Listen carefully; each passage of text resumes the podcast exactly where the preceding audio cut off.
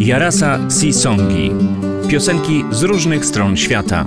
Przedstawia Jarosław Tomczyk.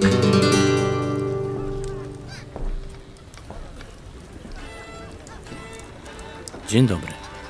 Dobry wieczór. Nie wiem, na jakich długościach geograficznych mnie słuchacie, więc może po prostu ahoj.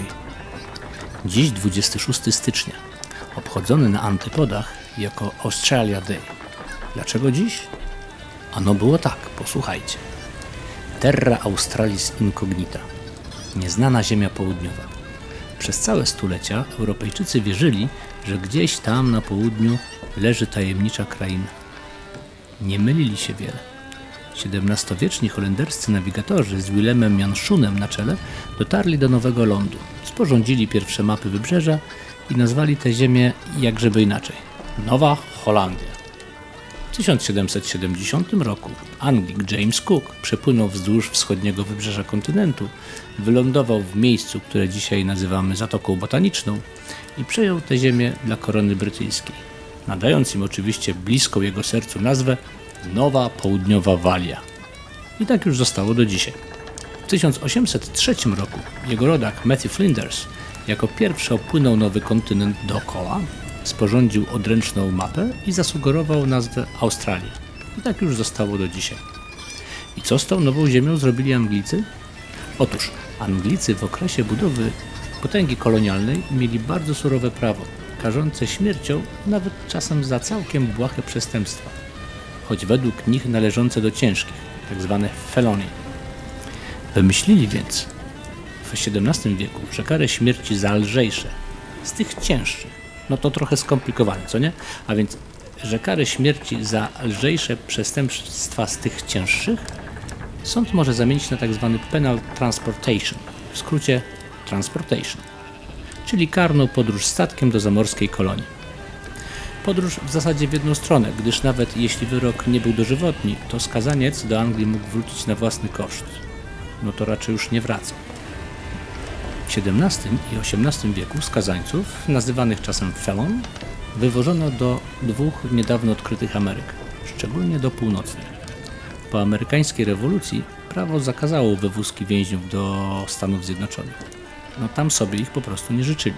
No i kiedy Cook zapisał nowy kontynent do korony brytyjskiej, Lord Sandwich i Sir Joseph Banks wymyślili, aby w Botany Bay założyć kolonię. Koła historii poszły w ruch. W 1783 roku była już gotowa dokumentacja ustanowienia nowej osady w Nowej Południowej Walii. Decyzja mogła być tylko jedna. Nową kolonię zasiedlą skazańcy. No i po paru latach przygotowań 1 maja 1787 roku z Portsmouth pod dowództwem kapitana Artura Filipa wyruszyła flota, która miała przewieźć skazańców do nowej kolonii. Na pokładach 11 statków podróżowało 1,5 tysiąca osadników i załogantów. Flota, nazwana później First Fleet, została wybudowana i wyposażona za 84 tysiące ówczesnych funtów. Po miesiącach podróży, ominąwszy przylądek Horn, 26 stycznia 1788 roku flota Filipa wylądowała na ziemi, którą komandor nazwał Port Jackson, a my dziś znamy jako Sydney a zatokę, nad którą osiedlili się pierwsi osadnicy, nazywamy Zatoką Botaniczną, czy też w językach Botany Bay. 20 lat później, w rocznicę tego wydarzenia, obchodzono już Australia Day. I tak zaczęła się historia angielskiej kolonizacji Australii. Historia niezbyt chlubna. Jak zwykle w przypadku europejskich podbojów doprowadziła prawie do fizycznej likwidacji ludności miejscowej, aborygenów razem z nimi do likwidacji ich kultury, która kształtowała się przez kilkadziesiąt tysięcy lat. Historia również niezbyt miła dla przymusowych osadników. Wśród nich, poza pospolitymi przestępcami, było wielu więźniów politycznych i jeńców wojennych, szczególnie z Irlandii i Szkocji. W koloniach karnych panował dość ostry reżim, koloniści więc często buntowali się. I o tym dzisiejsza piosenka.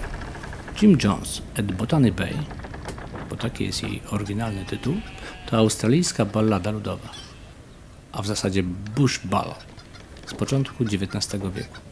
Jej narrator Jim Jones zostaje uznany za winnego kłusownictwa i skazany na transport do kolonii karnej, oczywiście w Nowej Południowej Walii. Po drodze jego statek zostaje zaatakowany przez piratów, ale uzbrojona załoga, a w zasadzie żołnierze pokonują napastników. Później Jim Jones zastanawia się, czy nie wolałby przypadkiem dołączyć do piratów, albo nawet utonąć w morzu, niż udać się do przeklętej Botany Bay. Tam czeka go ciężkie życie, pełne charówy i wyrzeczeń. W końcu marzy o tym, że przyłączy się do partyzantki Jacka Donahue i z nim pozna zemsty smak. Czy zrealizował swoje marzenia? No, tego nie wiemy. Tym bardziej tego nie wiemy, że Jim Jones był postacią fikcyjną. W przeciwieństwie do Jacka Donahue, jednego z najsłynniejszych bushrangerów, tak zwanych White Colonial Boys, czyli kolonialnych dzikich chłopców. Jack urodził się mniej więcej w roku 1806 w Dublinie. Szybko osierocony, utrzymywał się od najmłodszych lat, zajmując się profesjonalnie kradzieżami i drobnymi innymi przestępstwami. No i inaczej to się nie mogło skończyć. W styczniu 1825 roku wraz z dwoma setkami innych skazańców wylądował w Sydney. Jack dorastał na ulicy. Był niepokorny. Parokrotnie więc karany chłostami, w końcu uciekł z dwoma towarzyszami do buszu. Tam założył gang wyjęty spod prawa, znany jako The Strippers.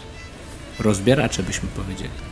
A to dlatego, gdyż pozbawiali bogatych właścicieli ziemskich ubrań, pieniędzy i jedzenia. Czyli trochę taki australijski Janosik.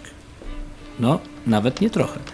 Podobno służący w gospodarstwach czasami dostarczali mu informacje o swoich panach, a czasem nawet e, zapewniali im żywność i schronienie. Krótki australijski żywot Donahu był barwny. Grabił, został złapany, skazany na śmierć, ale udało mu się uciec z transportu do więzienia. Miał niespełna 23 lata, gdy współtworzył najsłynniejszy gang dzikich kolonialnych chłopców. Walczył nawet bezpardonowo o przewództwo w grupie, a za jego głowę była wyznaczona nagroda 200 funtów. Dość sowita. Kiedy zginął w strzelaninie w 1930 roku, nie przeżywszy 25 lat, w Sydney z radości wyprodukowano fajki, których główki miały kształt głowy Donahu i to z dziurami po śmiertelnych kulach. Fajki były podobno wykupione i chętnie palone. I taką romantyczną historię właśnie opowiada nam balada Jim Jones at Botany Bay. Jest dziś nieco zapomniana, ale uwaga, w mrocznym filmie Quentina Tarantino Nienawistna ósemka śpiewa ją sama Jennifer Jason Lee. Posłuchajcie fragmentu.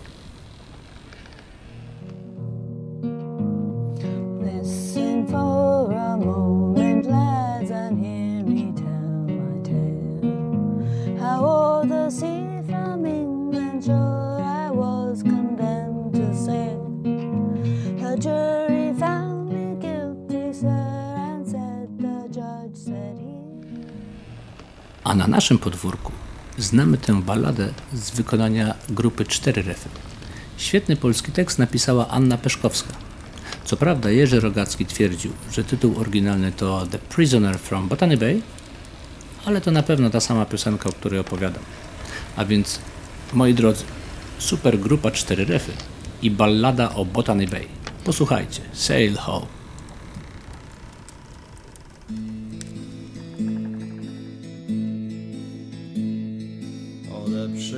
Bracie, ciężki łeb na ławie ze mną siądź. Posłuchaj, a opowiem ci dziwną historię mą. Jak za żeglarski trud i znój odpłacił mi się los, że Anglii mej wysoki brzeg już tylko wspomnień mgłą. Powiedział gruby sędzia mi, tyś winny, Jimmy Jones. Nie będziesz się już więcej śmiał, opłacisz drwinę krwią. Gdy do zdradliwej Batony Bay twój statek znajdzie kurs, to ugnij kark, bo jeśli nie, wisielczy poznasz sznur. I wielkie fale poniosły nas do przeznaczenia bram. Wtem czarny okręt zjawił się, świtała wolność nam. I choć w kajdanach każdy z nas, to jednak chwycił broń. I popatrz stary, ręką tą skreśliłem szansę swą. Nic nie wskórała piracka brać, nie pomógł także sztorm. żelazne łapy batony bej, złożyłem głowę swą. Wypełniał się skazańca los w słonecznym piekle tym, kajdanach dzień, w kajdanach noc i bicz nad karkiem mym. Myślałem, przyjdzie zdechnąć tu, to mej wędrówki kres. Lecz jednak przyszedł tamten dzień, żelazo pęka też. Uciekłem w burz, tam Jack Dunhit przygarnął mnie jak brat. I dzięki niemu wiem już dziś, jak słodki zemsty smak. Chłopcami z buszu pójdę w noc, rachunki równać krzywd. W dalekiej Anglii zadrży ktoś, pomścimy druhów swych i wstanie nad zatoką tą wolności pierwszy dzień. Tak zmienię treść legendy o przeklętej Batany Bay.